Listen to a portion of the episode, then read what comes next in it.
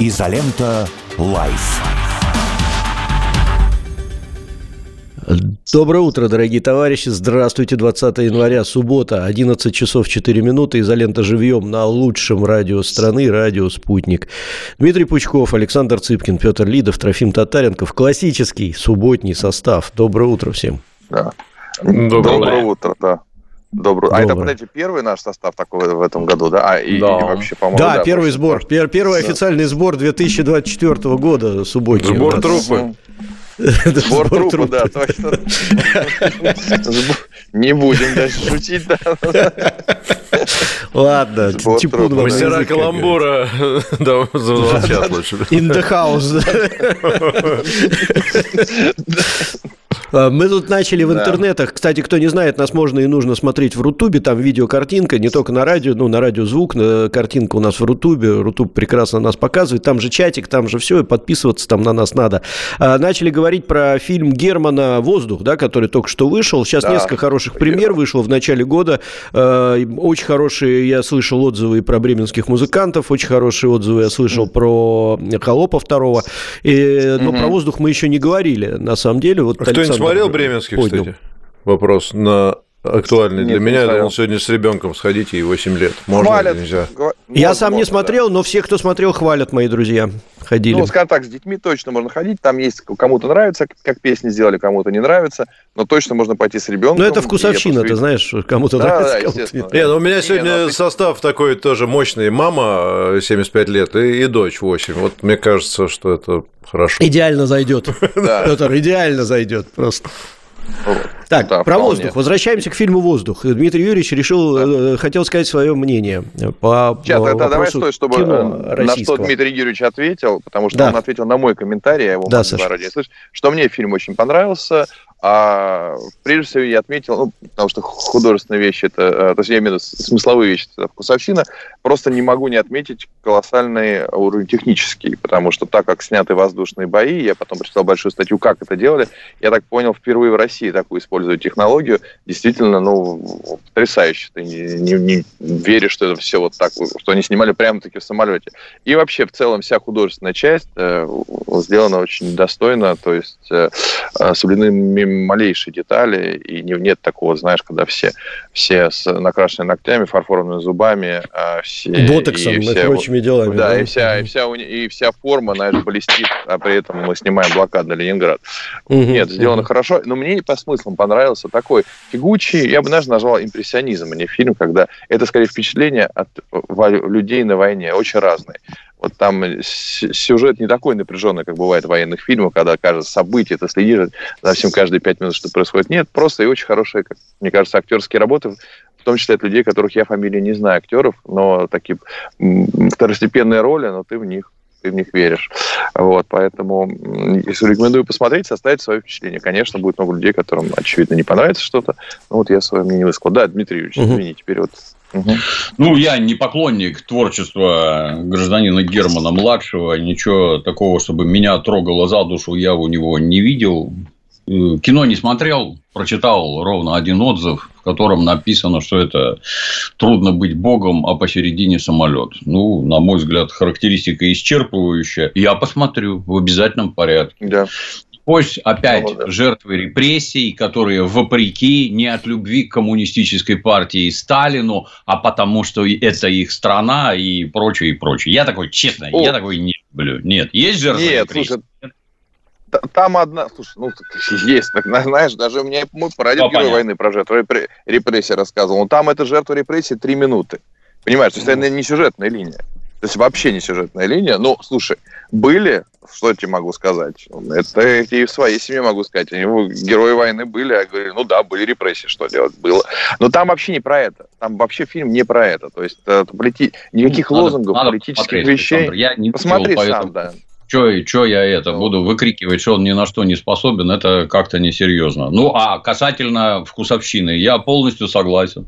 Нравится, не нравится, это сугубо вкусовщина. Но как только мы в любой, так сказать, области творчества подойдем к мнениям специалистов, например, кинокритиков, людей беспредельно насмотренных, глубоко разбирающихся, угу. внезапно вы заметите, что мнение кинокритиков к тому, что вы видите, вот конкретно вы видите на экране, не имеет никакого абсолютно отношения.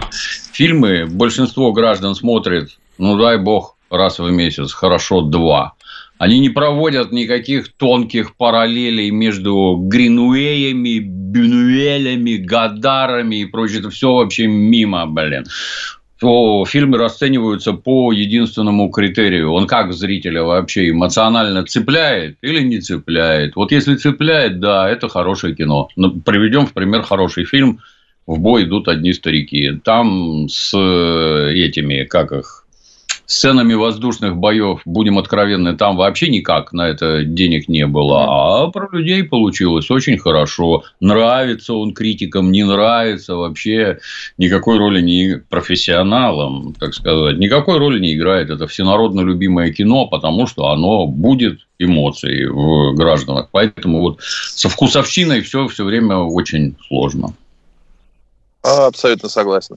Я, кстати, всем еще, если раз уж о кино зашла речь, Рекомендую посмотреть. Э, выпустили сериал первой серии «Прелесть». Просто с каким-то блистательным Олегом Меньшиковым. Вот. Э, и там очень... Ну, там и Филипп Янковский отличный. Это криминальная драма а, про золото. А, ну, просто великолепные актерские работы. И также очень хочу отметить, там молодой актер э, питерский Федор Федотов тоже, мне кажется, он после этого фильма выстрелит особенно сильно. Вот. И э, рекомендую, я первые две серии посмотрел, держит. И главное, у нас очень стало качественное кино. Вот в чем дело. Просто вот, знаешь, э, раньше можно было сказать, так, актеры второго плана где-то не дорабатывают, художественно не дотягивают, ты не веришь в декорации или во что-то еще, а тут прям стали вылизывать. И это, это очень высокий уровень профессионализма, это радует. Это прям радует. Ну, вот. Ну, в целом добавлю, с твоего позволения, в целом mm. ремесленная часть давно уже никаких вопросов не вызывает. То есть это, ну, наверное, неправильно сказать, что это там продукт мирового качества и прочее. Нет, это просто крепкий профессиональный продукт, даже если не нравится. Mm. Все равно снято вот на техническом уровне уже все давно отлично. Да, да, это правда. И... У нас кто-то пропал, Александр пропал. У нас, у нас э, поступают вопросы. Ага. В промышленных количествах. Поступают. Вот, поступают. Надо да, на заленте плюс. Немножко. Да, можем поотвечать, если хотите. Давайте, да. Сейчас. У меня теперь зависло все сейчас. Тут еще есть комментарии у нас в Donation Alerts тоже немножко. Э, да, я готов, да, если А, готов? Давай тогда. Потом я. А, так, поехали. Масса вопросов. А, ну, давайте быстро. Много всего по поводу, чего там будет. Э, Дмитрий Юрьевич, будет ли продолжение разборов Евгения Онегина с Егором Николаевичем? Ну, их монтирует Егор Николаевич. То есть, в настоящий момент еще три главы разобрали. Одну переразобрали, поскольку там открылись новые, свежие, неведанные ранее обстоятельства, не упомянутые у Лотмана, Набокова и остальных разбирателей, Егор Николаевич захотел. Давайте покрепче сделаем. Так что, да, три штуки на подходе. А, ну, думаю, вопрос можно обоим задать. Э, как относитесь к творчеству Сергея Миная и его текущей деятельности на YouTube? Дмитрий Юрьевич, что-нибудь можешь сказать? Я первый раз столкнулся с творчеством Сергея Минаева в спортивном кружке. Было это давно, когда вышло произведение под названием «Духлес». Я ходил в спортивный кружок возле крейсера «Аврора». Планета Фитнес была самый хм. дорогой в Санкт-Петербурге. Да, там депутаты, актеры, там все дела. И внезапно через одного на скамеечке между подходами лежит произведение «Духлес». То есть страна родная в раскручивание Сергея Минаева денег не вкладывала, как в остальных всяких всем известных персонажей, куда вбухивались дикие деньги, а теперь они прячутся за границей. Это эти замечательные литературные таланты. А Серега что, сам написал, сам попал в какой-то нерв, то, что это было интересно и депутатам, и актерам, и бандитам, ну, у нас там все всегда в куче собираются. Вот. Всем было интересно. Дальше, извиняюсь, не следил. То есть, то, что книжку написал хорошую, которая всех зацепила, это да, остальное не видел. Не успеваю. Вот. Угу. А, я очень хорошо, хорошо отношусь э, к творчеству Серегиному и Духлес, и потом последующие вещи. А, вышло, опять же, вчера вышло сериал «Золотое дно». Это наш такой вариант наследников о, о разборках в высших слоях. Я, мне очень жаль, что не вышел сериал «Спойлер», мне кажется, если он вышел, он просто порвал бы всех. Прям очень крутой сериал. Не вышел по понимаю, ну, в общем, определенным причинам. Ну вот, а, наверное, вопрос был относительно его исторических роликов. Слушай, ну, качественно сделано, давай, там, миллионные просмотры. Стал он таким, знаете, всероссийским нашим, я его называю Оля Лукоя, учителем истории. А, действительно выпускает большое количество качественного исторического контента с колоссальными просмотрами, занял активно свою нишу вот в этом вопросе. Но он историк-архивист по образованию. То есть он, в общем, занимается своим, так сказать, прямой работой. А, мне кажется, у него, у него ему удается очень соблюдать некую объективность и не, никакую неангажированность, а язык у него а, острый, сделан это хорошо, поэтому я, я очень хорошо отношусь к творчеству. Вот, э, но он просто не писал книги какое-то время, вот, но сериалы, э, сценарий пишет очень хороший, качественный. Okay. Посмотрите «Золотое дно». Не видел «Золотое дно». А как, как раз спрашивали про «Золотое дно», смотрел ты или нет, тогда этот вопрос снимается. Я а... пока еще не посмотрел, просто ожидаешь там, в общем, с такими актерами и с текстом, мне кажется, должно быть неплохо. Хорошо. А, Ольга Голубева. Здравствуйте, товарищ Дмитрий Юрьевич. Почему в органах правопорядка используют слово «осужденный» с ударением на «у»? Озадачились вопросом в очередной раз после свежего вашего ролика об амнистии. И еще вопрос про излучатель. Сами пишите тексты или верная команда соратников. Очень ловко получается сделать трезвый обзор и анализ по заявленным темам. Ну, всем, наверное, известно, да, что военные моряки не говорят компас, а говорят компас. Это считается некий, так сказать, профессиональный шик. Вот мы вот так вот говорим. Это ни у кого не вызывает никаких разногласий, сомнений и прочее. Разногласия и сомнения вызывает профессиональный жаргон укладчиков плитки, которые плитку ложат. Их все получают неправильно. Плитку кладут. Идите известно куда плитку ложат. Это профессиональный жаргон. Так любой плиточник друг друга за километр опознает. Ну и так внутри органов внутренних дел говорят осужденный. Добыча, все, кстати, тоже. Все прекрасно знают, что он осужденный. Ну, вот так принято, и все. Ничего тут не вижу, никакого этого ну, попытки да. исказить русский язык, кого-то обидеть и прочее. Так принято. А, а еще есть очень интересная тема, когда люди слышат, что самолет не сажают, а садят. И вот в этот момент у людей тоже возникает, а до самолета реально садят. А простые да? люди их сажают. Да. Да, в милицию людей сажают. Вот. Да, да, да, да, самолеты садят. Там была вторая часть вопроса, Дмитрий Юрьевич. Там вопрос, ты да. текст сам пишешь или команда тебе пишет? Скажи честно. Ну, только хотел красиво съехать, но подожди. Ну, Если конкретно про амнистию 53 года, то это групповое творчество. Но mm-hmm. если вам при этом вот заметно, что это я, не я написал, то, в общем, наверное, что-то я делаю не так. Обычно не понять. Да, товарищ, давайте, Сергей Стрелков, нейросеть. Александру Евгеньевичу... Да. Сергей Стрелков пишет, Александру Евгеньевичу огромное спасибо за интуицию. Передавайте при случае низкий поклон режиссеру и актерам. А второй, Александр Евгеньевич, нет ли планов посетить наши освобожденные регионы или госпитали, где лечатся наши воины? С вашим, безусловно, талантом писателя и организатора, уверен, по итогу должно получиться новое сильное произведение. Спектакль, фильм, сериал. Что там, Александр Евгеньевич? Александр Евгеньевич опять э, залип. А, э, завис. Отлипай, Александр Евгеньевич. Не, не, его не слышно, Саш, не слышно. Его тебя. еще и не слышно. Саш, не слышно тебя. Э, а, не слышно, да? А, уже не, слышно. Ничего не, не, вот сейчас слышно, да. Давай по новой. Да. Опять завис. Да. Где-то он там в своих этих... Майами. В Майами, да, да, да, как обычно. Там связь да. страдает всегда у нас в Майамах. А, так, пока Саша ну, налаживает связь, если в можно... я, я на ВДНХ, ну чего не знаю. А, на ВДНХ. Понятно. Я к Дмитрию Юрьевичу да. просто хотел комментарий тогда прочитать. Антон СКД пишет. Дмитрий а Юрьевич, вы часто... меня? Да, вроде становится ну, слышно по чуть-чуть. Через раз. Но не очень, да. Э, давайте я сейчас быстро прочитаю. Дмитрий Юрьевич, вы часто говорите, что нет госпрограмм по переселению бывших соотечественников. Это не совсем так. В Российской Федерации есть программа переселения соотечественников, которая подразумевает ускоренное вхождение в гражданство. Знаю много людей, кто и воспользовался в свое время, я в том числе. Это вот Антон передает вам такую информацию. Это не вопрос, это просто... нет, конечно, есть. Хотелось бы узнать у Антона. С 25 миллионов сколько переселили? 20? Хотя бы 5? Может, один?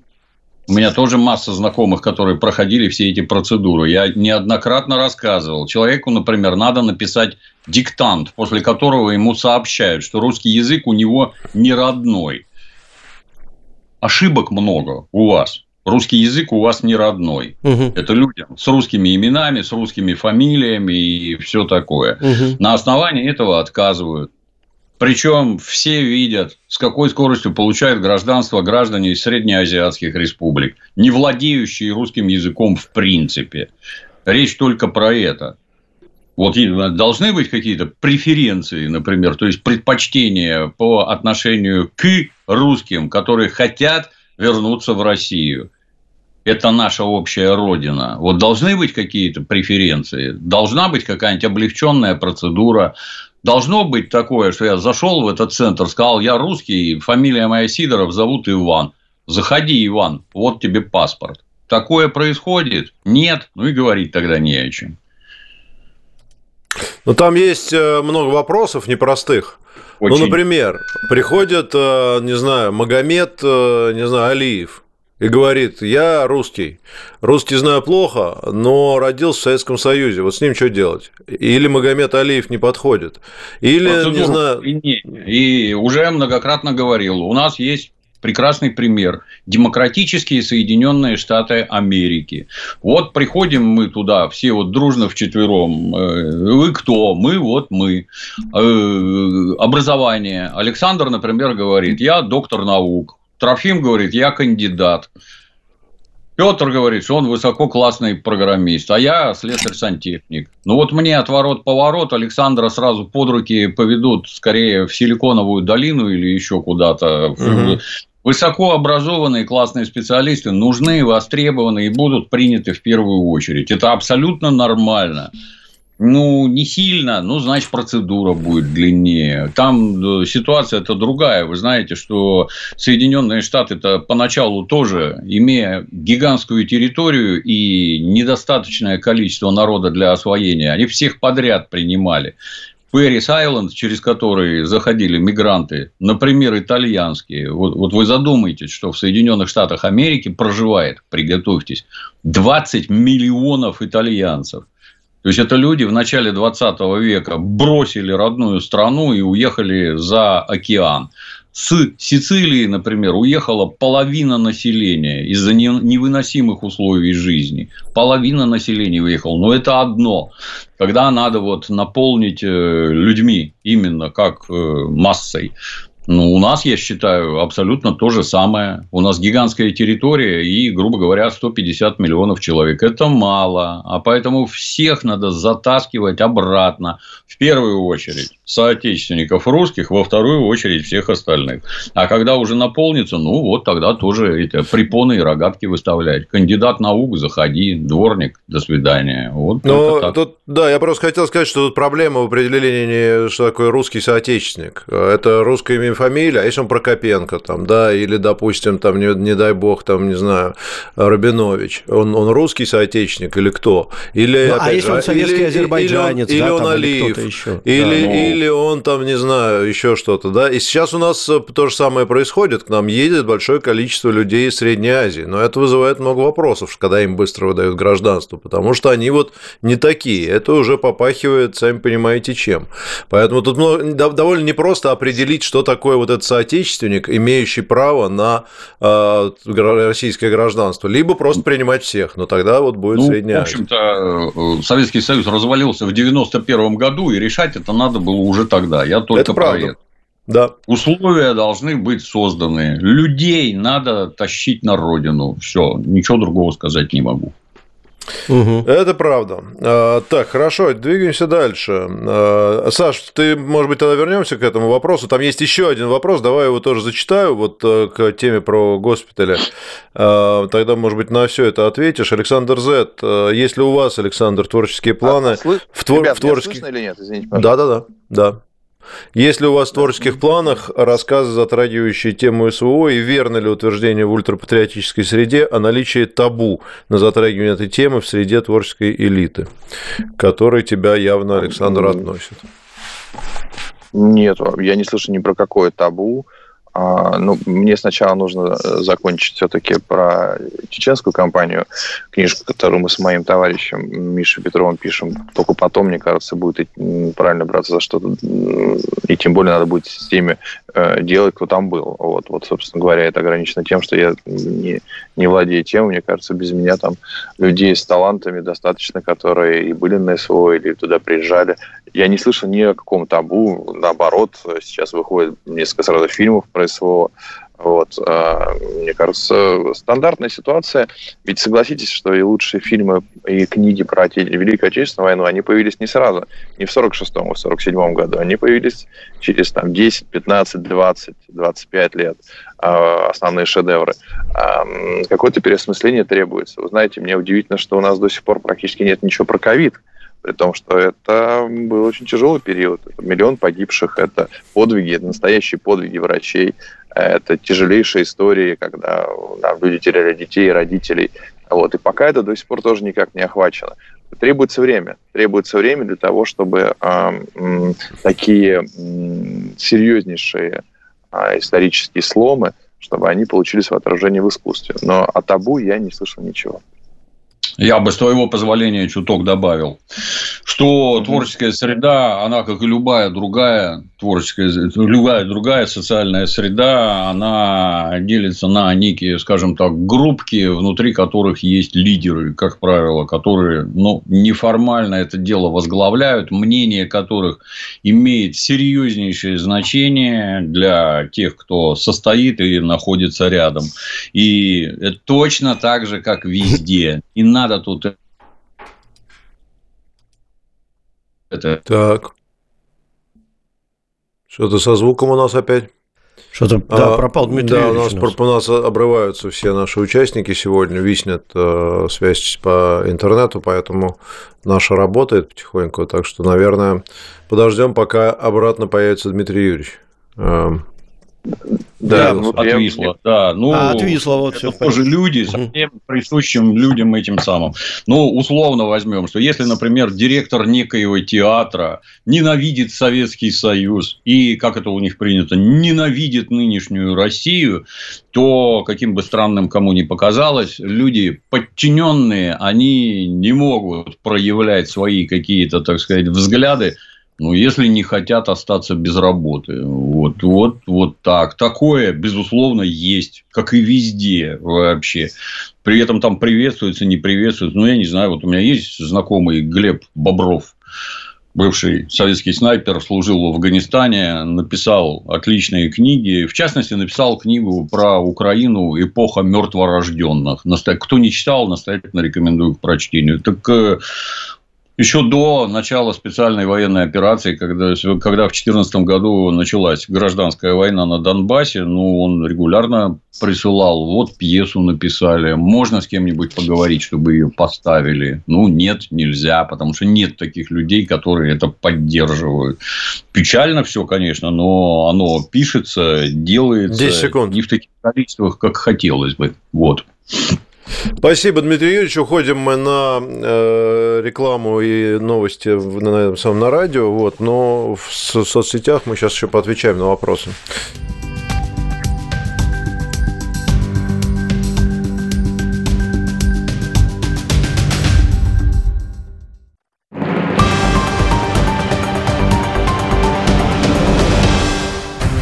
Марте 2024 года состоятся выборы президента России.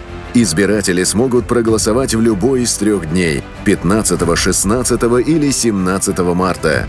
Подробности на сайте ЦИК России и по телефону 8 800 200 ровно 2020. Дмитрий Гоблин-Пучков. Каждую пятницу. Только в нашем эфире. Итоги недели. Их нравы. Лучшие шутки. И вся кухня. Политическая и не только. Встречаемся в 6 вечера на радио «Спутник». Категорически. Поговори со мной. Наташ, так хочется иногда совершить ошибку и наступить на те же грабли. Жень, конечно, каждая ситуация, она индивидуальна. Но то, с чем вы сталкиваетесь сейчас, уже и до вас, и до нас, и до всех нас вместе переживали очень многие. Кто-то борется с последствиями стрессов, разлук, несчастья, и до сих пор все борется, бедный борется. Да, скорее всего, вы можете обойтись без профессиональной помощи психолога, но после откровенного разговора вам в любом случае станет легче. Просто легче дышать хотя бы. Беседа о том, что вы не расскажете близким и друзьям, но о чем нельзя или ну просто сложно молчать. В подкасте «Поговори со мной» каждую среду в 16.30 на радио «Спутник». «Поговори со мной».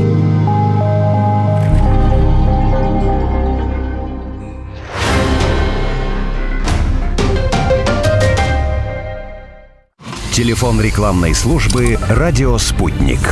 Плюс семь четыре девять пять девятьсот пятьдесят шесть ноль шесть пять. Радио «Спутник». Новости. В эфире Дарья Дорофеева. Здравствуйте. Мирный житель Горловки получил ранение из-за взрывоопасного предмета, выпущенного в ФУ, написал мэр города Иван Приходько в своем телеграм-канале. Ранее он сообщил, что три человека по улице Кирова и улице Пушкинская пострадали при обстреле украинскими войсками центра Горловки. Объекты инфраструктуры, расположенные на подконтрольной украинским войскам части Запорожской области, разрушены в результате взрывов. Об этом заявил назначенный Киевом глава местной администрации Юрий Малашко. Согласно сообщению, опубликованному в его телеграм-канале, ряд прифронтовых населенных пунктов подверглись ударам. В результате поступили сообщения о разрушении объектов инфраструктуры. О каких именно объектах идет речь, чиновник не уточнил. В полиции Лондона создано новое подразделение для борьбы с угрозами со стороны России, КНР и Ирана. Об этом пишет газета «Телеграф» со ссылкой на помощника главы полиции британских правоохранителей по специальным операциям Мэтт Джукс. Он назвал это спецподразделение расследовательской командой и заявил, что Британия сталкивается с самой острой угрозой со стороны враждебных государств со времен Холодной войны, из-за тройной опасности от Ирана, Китая и России.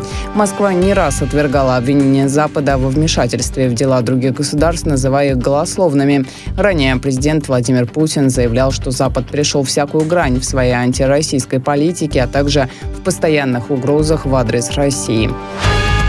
Власти болгарского города Варна вернули на место бюст графа Игнатьева, который был установлен в начале 20 века в знак признания заслуг русского дипломата во время освободительной борьбы за независимость Болгарии. Об этом сообщает национальное телевидение страны.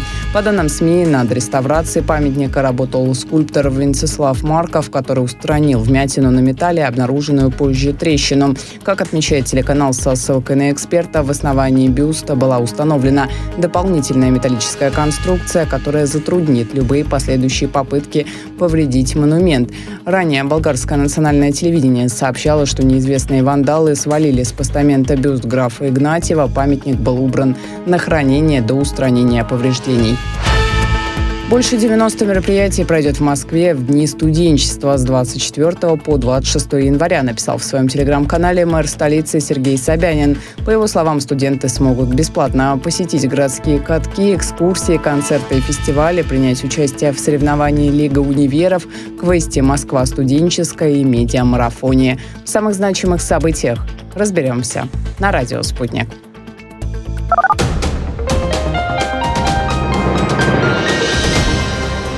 Следующий выпуск новостей на «Спутнике» менее чем через полчаса.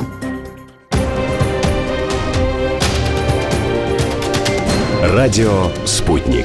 Разберемся. Москва, 91,2. Санкт-Петербург, 91,5 FM. Изолента «Live». Good morning комрады, если можно так выразить, не знаю, коллеги, товарищи, друзья. А, Александр Цыпкин, Дмитрий Пучков, э, Трофим Татаренков и я, Петр Лидов. Мы продолжаем. Мы отвечаем на вопросы. Вопросов накопилось много. Их нам присылают в Donation Alerts и в Изоленте Плюс. Ну и, собственно, по ним и двигаемся. А, Трофим, ты начал задавать вопрос, да? Да, пожалуйста. Может, комментарий короткий да, Саша. по относительно... Я так понимаю, что когда я был не совсем на связи, обсуждали миграционную политику. Вот, кстати, в Соединенных Штатах, о которых мы сегодня говорили, там ну, достаточно серьезный, так понимаю, кризис, эти, эти границы прозрачные, там идут какие-то тысячи, если не десятки, сотни тысяч мигрантов, а, и вы не поверите, как раз вопрос финансирования а Украины э, застопорился э, по причине того, что они не могут договориться о финансировании границы. То есть вроде бы э, развитая, богатая, богатейшая страна в мире не может просто тупо решить свою проблему с миграцией. Никаким образом а, а вообще прочел замечательно тут недавно прогноз, э, ну, не, не в смысле Ванга, а в смысле статистический, что к 2050 году в Америке э, белых будет меньшинство. А, и я так понимаю, что они это тоже... Да, я думаю, в Европе тоже. Это везде так будет, Саш. Да, Но, видите, вот. тут вопрос, вопрос такой интересный, потому что мне кажется, что они не против. Это, ну, хорошо, меньшинство. Они, мне кажется, принимают это, понимая, что, ну, а куда деваться? Mm. Да, вот, вот, к сожалению, вот так вот. Зато ну, это то есть, элита. белое меньшинство, да. может, никак не очень рада, но в целом государственная политика, она на это... То есть, у них все равны, у них как раз э, целенаправленно стираются грани межрасовые, там они пытаются угу. Сказать, что, ну, то есть, разного рода. То есть, для них это, ну, я не думаю, что это большая проблема. Ну да. Нет, проблема Испанский приток, язык приток... там уже, считай, чуть ли не наравне с английским. Приток низкоквалифицированной э, рабочей силы, и вот вся эта миграция такая, тяжелая миграция, вот это проблема. Потому что, вот, и, кстати, в отличие от нас, то у них нет такой сложности с ну, э, недостатком По поводу низкоквалифицированной, ты видишь, какая история? Во всех странах э, не хватает, развитых странах не хватает именно низкоквалифицированной рабочей силы. Mm. То есть э, свои-то образованные есть. Ну, вот возьми, я не знаю, вот Дубай все любят ездить. Там э, в этих в Эмиратах чуть ли не половина mm. населения это пакистанцы, там Бангладеш. Так Понятно, что они временно там находятся, они там их, mm-hmm. их отошлют обратно. В США ситуация иная, да и у нас едет в основном в качестве трудовых мигрантов именно неквалифицированная рабочая сила месить бетон на стройке и работать водителями там в лучшем случае случае. А, то есть профессура нам как бы у нас своя есть. Хотя, конечно, не помешает, но тем не менее, это общая ситуация угу. везде. Европу возьми, Африка едет, она вообще не то, что не квалифицированная, она, ну ладно, не буду тут про дерево рассказывать, угу. но а, она совсем, она даже языка не знает, в общем. То есть, угу. ну, это, это, это, к сожалению, да, да. такая реальность. Да, это Но правда. это все печально закончится, так я вам скажу. Я бы всем нам напомнил сказки про права человека, в которых четко прописана свобода на право передвижения. Куда хочу, туда угу. и еду. А как только это сталкивается с жестокой реальностью, вся эта брехня беспардонная, то внезапно оказывается, а вам сюда не надо. Почему? А потому что мы так сказали, и ты сюда не попадешь. Получай визу, хотим дадим, хотим не. А как же право на свободу передвижения? А вот так право на свободу передвижения. Далее, ну что, что такое Европа? Европа – это в первую очередь жесточайшая дисциплина. Все дурные сказки про демократию и свободу, вот это, это для дураков которым надо развалить государство. Это для дураков. Идите на любое капиталистическое производство, абсолютно на любое, и внезапно обнаружите, что это чудовищная дисциплина, невообразимая вообще для условного русского человека. И это контроль качества жесточайший. И это трудовые династии, в которых вырастают, например, токаря, слесаря и фрезеровщики, которые могут делать Роллс-Ройсы. Династии, где это передается от отца к сыну, к внуку там и так далее. Вот столетиями в Европе выращивали таких людей крайне дисциплинированных, исключительно исполнительных, набожных, там все это в кучу сложено. А теперь давайте завезем из Африки пацанов, которые даже кос толком пасти не умеют. Эти пацаны, прибывшие туда, сначала привезут жену и семерых детей, своего отца и мать, мать и отца жены, дедьев, братьев, сватьев, и внезапно а, приехал один – а уже образовалось 40 человек, которых кормит правительство Бундесрепублик Дойчланд. Отлично. Представьте, что их приехал миллион. Какую нагрузку это угу. создает на немецкий бюджет? А теперь приготовьтесь, а какую пользу это несет? Вот эти люди из Африки, не будем уже там, кто им войну устроил там и прочее, не будем обсуждать. Вот эти люди из Африки, они зачем уехали? Ну, затем же, зачем, например, наши евреи убежали в США и в Израиль? Там колбасы больше, уровень жизни выше, чем мы тут пропадать будем? И эти точно так же, там выше уровень жизни. Они приехали туда за колба... 100 сортами колбасы, там, деньгами и всякое такое. Вот они приехали, убежав от того ужаса, который творится у них на родине. Вот они приехали, осмотрелись, Боже мой, вроде бы тут богато, но посмотрите, как одеты бабы как они себя ведут, а эти гомосеки, это что вообще такое? Это все надо прекратить. Вам тут шариата не хватает. И в голову даже не приходит, что то, что у вас вон там в Африке, это благодаря тому, какие вы, не без помощи европейцев и американцев, конечно, но это вы такие. А зачем вы вот это вот привезли сюда и пытаетесь здесь насаждать? Зачем? Вы хотите, чтобы здесь было так же, как в Африке? Они этого не осознают. Они считают, что они действуют абсолютно правильно. Женщина, она не совсем человек, должна ходить в наморднике, позади мужа там в трех шагах и всякое такое. Одно, другое, пятое, десятое. И что эти люди, какую пользу принесли-то? Можно подумать, что там вот из этих африканских парней и девчонок толпы ломанулись в ПТУ, где учат токарному и фрезерному делу. Нет, они туда не пойдут, потому что в их среде это не престижно вообще никаким боком. Я больше вам скажу, вот в Средней Азии, кто бывал и жил до, так сказать, в советские времена, ну вот завод – это сплошные русские, рынок это сплошные азиаты. Почему? Не потому, что они работать не умеют, не хотят, они и умеют, и хотят. Но престижно сидеть торговать на рынке. Ты уважаемый человек, я уважаемый человек, у нас деньги есть. А вот это вот с китменем в поле там пахать, это нет, это не для нас. Ну и вот такие замечательные люди приехали. Вот они там сбились в огромные диаспоры. Вот им немецкие законы вообще по барабану. И, и что с ними дальше делать? Работать они не хотят. Чем они занимаются? Ну, в первую очередь, торговлей наркотиками. Сначала внутри себя, а потом снаружи. И все вот эти вот этнические образования, они несут настолько серьезные проблемы, что словами не передать. Если кому-то кажется, что в США заходящие вот эти через южную границу люди, они это, пришли пожить при демократии и насладиться свободой? Нет. Они пришли туда продавать наркотики в первую очередь. Потому что с этого проще всего нажить денег, а работать это как получится. Нет. Вот моя сестра будет убирать в домах, заодно собирать информацию про дома, где что лежит, богато, не богато. Потом брату, уголовнику передавать информацию, они будут дома грабить. Вот так вот все это происходит. На старте они все занимаются преступностью. И чем их больше, тем преступность размах сильнее. А справятся ли с этим вот действующие режимы в Европе и в США, лично мне очень сильно сомнительно. А тебе не кажется, что демократические режимы вообще с этим не справятся? Потому что левая повестка настолько победила, а как только у этих приезжих будут еще и голоса, за них начнется борьба, то, в принципе, к сожалению, кроме а, авторитарных а, режимов с этим никто не справится никогда. Вот в, в Дубае попробуй там что-то лишнее, что-то сказать, все уедут. О, недавно, например... Уже попробовали, да. Да, кто-то из наших... Там, Верка Сердючка и Галкин, иноагент. Угу. Ну, и все, и закрыли моментально вопрос с ними, и не стали никто выяснять. Мне, знаешь, мне такое ощущение сейчас, что э, наиболее перспективные э, режимы сегодня это авторитарные. Получается, вот куда все стремятся так сегодня, знаешь, как Саудовская Аравия. Там огромные бюджеты, там более-менее внятные какие-то законы. Дубай, все, весь мир туда едет. Ничего, что это абсолютная монархия, просто абсолютная монархия. Как так получилось? Вот, конечно, это удивительно. Ну, вот. ну а, слушай, а можно вопрос? Я... Да. Я... Да. да. Угу. Все меняется. Тему... Я считаю, что гигант самую большую роль в этом сыграл интернет. То есть свобода выражения граждан, которой, приготовьтесь, раньше никогда не было. Есть какой-нибудь Нью-Йорк Таймс, ну, можешь написать заметку, тебя пошлют подальше и никогда не опубликуют. А теперь можно сказать.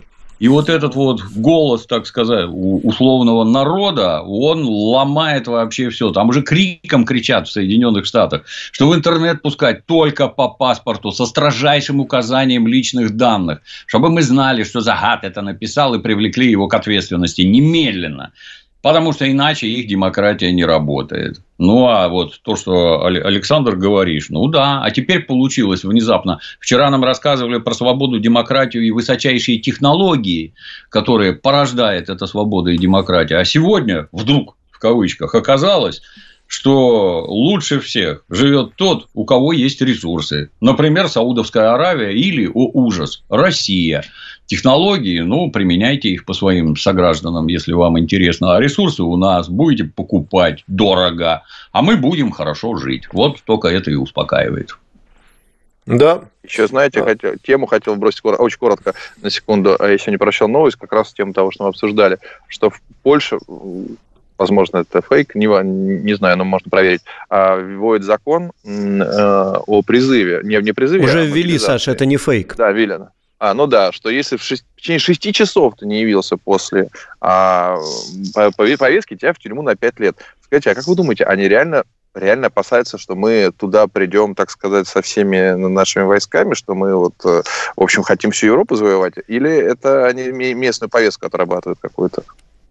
Ну, мне так кажется, ты знаешь, это все давным-давно всем понятно. Вот этот э, оборонитель, безусловно, оборонительный союз НАТО двигался к нашим границам вовсе не для того, чтобы от нас обороняться. Вот как-нибудь поближе к вам подойти, чтобы начать уже обороняться. Двигались они строго для, для нападения. То есть, это военная агрессия, продвигаясь к нашим границам, они, как мне кажется, имеют некие цели и задачи. Ну, мы же все видим, да, как идут боевые действия на Украине и что при этом говорят на Западе. Лично я не вижу никаких изменений абсолютно. То есть они продолжают давать деньги, продолжают поставлять оружие, и, ну, как мне это видится, то есть они уверены в получении некого результата это отлично получилось, ну, с точки зрения американцев. Есть на планете идиоты, это украинцы, которые готовы подыхать за интересы Соединенных Штатов, о чем их Кулеба громогласно заявляет, что это очень вообще... хорошо получается. Нам дают оружие, а наши солдаты дохнут на фронтах. Очень хорошо получается. Ну, если вот это вот удачно, то а почему не увидеть дальнейшее развитие, что дальше это страны Прибалтики, на территорию которых уже заводят немецкие войска. Прибалтика, Польша и Германия. Ну, как мне опять-таки видится, они сначала обезжирили Европу, лишив дешевых российских ресурсов. Потом вывели немецкий бизнес и деньги из Германии – ну, а теперь давайте повоюйте еще, чтобы от вас окончательно ничего не осталось, и экономических конкурентов у США просто не было бы. Если там на очереди такие же идиоты, как украинцы, поляки на здоровье пусть воюют, и этих вооружим, и этим все дадим. А Славяне, поляки опять же, да. готовятся. Да, то есть, вот эти вот, это же все мобилизационные вещи, я напомню всем, что мобилизация как таковая – это вообще равносильно объявлению войны. Можешь не объявлять, но если ты собрал солдат, ты их собрал не просто так. Ты нам хочешь что-то плохое сделать. Так вот, они к этому активнейшим образом готовятся. Посмотрев на Украину, как это там произошло, когда, сколько там, ну, 10 миллионов минимум, взяла и убежала за кордон, а из них, наверное, треть мужики призывного возраста. И непонятно, как их вернуть. Польша посмотрев на это, ну, предпринимает упреждающие шаги, так сказать, а мы и границы закроем, а мы вам 40 тюремные назначим, и вы все, как миленькие, маршевыми ротами отправитесь на фронт. Они, с моей точки зрения, готовятся на полном серьезе. То есть, я многократно угу. говорил, что на их месте, глядя на Украину, я бы сидел и крепко думал, кто из них следующий. Ну, вот, они не ждут, кто следующий. Они сами готовятся к нападению и к агрессии. Вот. Спасибо. Давайте еще пару вопросов прочитаем. Э, Григорий, Дмитрий Юрьевич, вопрос к вам. А в конце прошлого года прошла новость, что освободился более чем после 20 лет заключения один из самых известных киллеров 90-х Саша Солдат. А безотносительно объективной оценки содеянного данной личностью, чисто с профессиональной точки зрения, вам было бы интересно записать разведопрос с таким человеком, поговорить о мире ОПГ 90-х изнутри? Вопрос, понятно, скорее гипотетический, не в смысле, что я предлагаю позвать, а просто интересно было бы вам лично. Знаете, вот э, многократно обсуждали сериал «Слово пацана». Слово пацана, как это там граждане говорят, оно поставлен по книге гражданина Гореева. Книга также называется «Слово пацана». Да. Книга состоит, это сборник интервью. Автор, к моему большому сожалению, он не умеет брать интервью. Поэтому внутри интервью люди рассказывают только про то, про что они считают нужным рассказать. А значит, это, знаешь, как мемуары. Любой мемуар, с моей точки зрения, это некая попытка оправдать себя и принести себя в наиболее выгодном для самого себя свете. Вот что такое мемуары. И получается, когда книжку читаешь, ну вот здесь про это сказал, а про это не сказал. Надо было задать вопрос и раскрыть пошире, а тут сказал, а здесь. Ну, надо было задать вопрос и раскрыть пошире. И в результате э, то, что могло бы, ну, то, что сделал автор, этот э, гражданин Гореев, отлично, что опросил людей, рассказали, хоть, хоть какую-то вершину айсберга увидели, так сказать, да, прикольно. Но в целом, ну, а про что он говорить-то будет? Вы твердо уверены, что он хочет рассказать что-то такое, что кому-то раскроет глаза, и люди узнают и увидят что-то вот невероятное? Нет. Во-первых, ничего вероят... невероятного там нет преступности. Ничего. Люди, которые привыкли о преступниках судить там по художественным фильмам типа «11 друзей Оушена», где Джордж Клуни, Брэд Питт, Фрэнк Синатра и другие замечательные пацаны изображают уголовников. А для них талантливейшие сценаристы пишут реплики, диалоги, там все это проникнуто смыслом, безумным юмором. На самом деле уголовники, как бы это помягче сказать, несколько не такие. Заняты они исключительно гнусными и грязными делами. Смотреть на это интересно только на экране. Когда это касается лично вас, все это немедленно приобретает совершенно другую окраску. Ну и хорошо.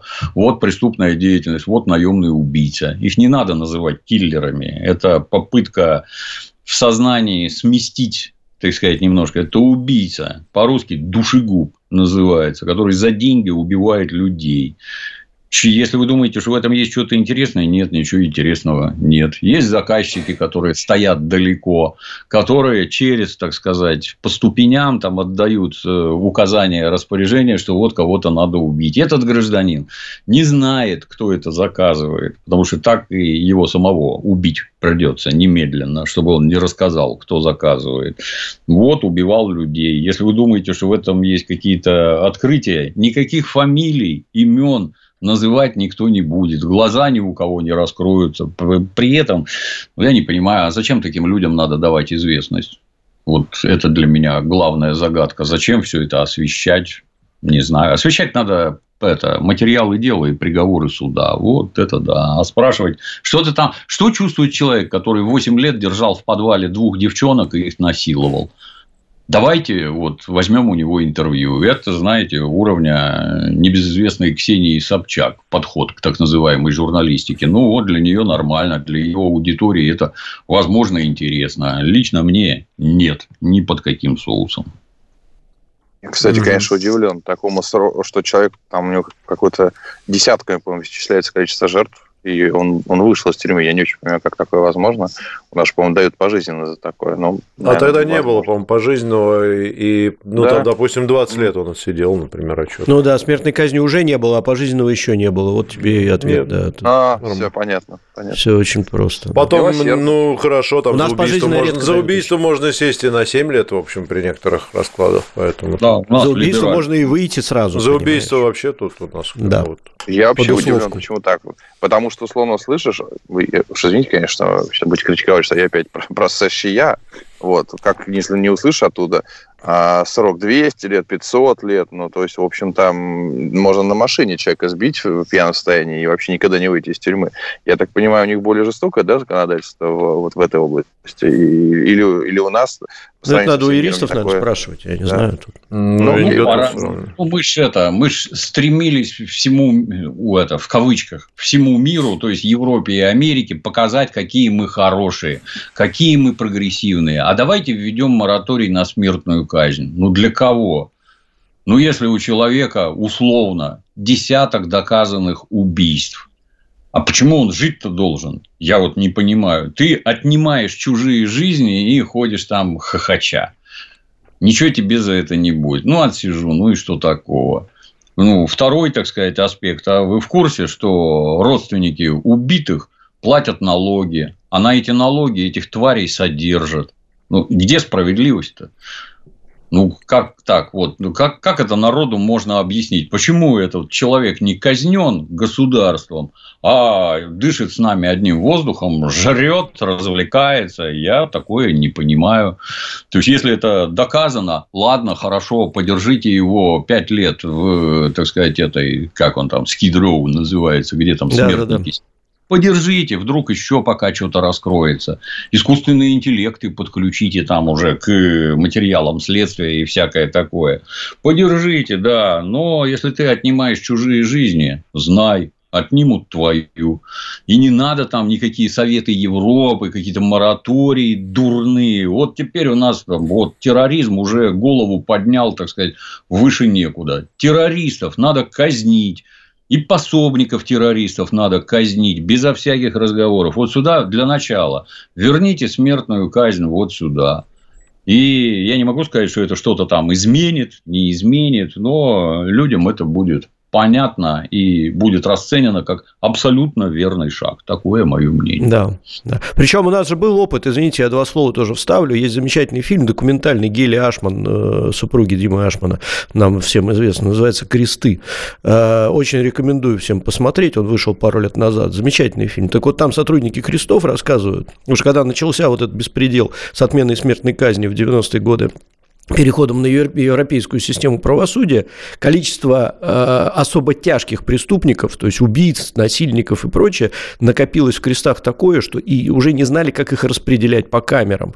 Так вот, Борис Николаевич Ельцин тогда принял на неделю э, отмену моратория, часть людей расстреляли прямо за корпусом в крестах, и все встало на свои места. Потом мы мораторий отменили. Вот. А То есть было и такое. Трофим, что это, это за не сказ... Это не сказочники, это документы там показывают даже, как это было. И люди, офицеры об этом рассказывают. Документальный я, фильм. Я про такое не слышал никогда. Ну вот, порекомендую ознакомиться. Хорошее, хорошее кино. Сталинские палачи выищутся, которые там 500 человек расстреляли. То еще кто-то там непонятный. Процедура расстрела крайне непростая, смертной казни. Для начала надо вынести приговор в суде за неделю. Так не бывает. После этого расстрелы производятся в специально организованных для этого местах. Прокурор, еще ряд граждан, врач, которые все это должны засвидетельствовать. Это настолько непросто, что ну, для, непос... для непосвященных у гражданина Корецкого есть хорошая книжка, называется «Ментовская работа». Вот почитайте. Там да, есть такая книжка, да. Это басни, да. не верь никому. А, минута у нас осталась, ну давайте короткие вопросы зададим прямо на уровне «да-нет». НАТО спрашивает, Саша, а, Александр с подростками 10 класс, есть ли смысл организованно смотреть фильм «Воздух»? Классный руководитель она. Да, безусловно, конечно. конечно. А, Дмитрий, Юрьевич, да, конечно. Дмитрий Юрьевич, нет ли в планах разбора сериалов «Братья по оружию», «Тихоокеанский фронт», который «The Pacific», а также «Бригада» и «Бандитский Петербург»? Пока только слово пацана. Ну, это уже хорошо. Хайпует, Дмитрий Юрьевич, хайпует. Да, что не хайпует, тот не пьет шампанское. Я бы посмотрел, зайдите в запрещенную соцсеть, посмотрите у Александра, сколько постов было про слово пацана. Конечно. Много, да. Я, я, я имею право, у меня книжка спинов У меня книжка про эту тему. Я же не, я что, виноват? Я не, я не думал, что так получится. Так получилось. Good Америка О, это про казанских пацанов, только уже... Первое понятно. место в списке продаж российских книжных магазинах. Идите. Все, заканчиваем Спасибо. радио, прощаемся. Да. Всего доброго радиослушателям. А в интернете пару вопросов еще успеем ответить. Куча комментариев, да, у нас есть.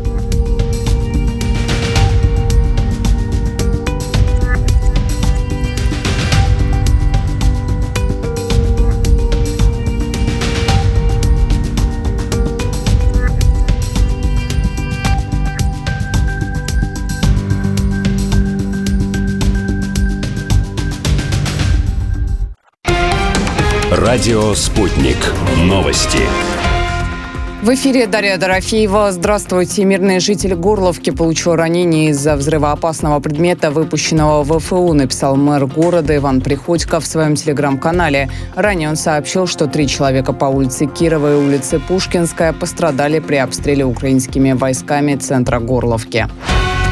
Объекты инфраструктуры, расположенные на подконтрольной украинским войскам части Запорожской области, разрушены в результате взрывов. Об этом заявил назначенный Киевом глава местной администрации Юрий Малашко. Согласно сообщению, опубликованному в его телеграм-канале, ряд прифронтовых населенных пунктов подверглись ударам. В результате поступили сообщения о разрушении объектов инфраструктуры. О каких именно объектах идет речь, чиновник не уточнил полиции Лондона создано новое подразделение для борьбы с угрозами со стороны России, КНР и Ирана. Об этом пишет газета «Телеграф» со ссылкой на помощника главы полиции британских правоохранителей по специальным операциям Мэтт Джукс.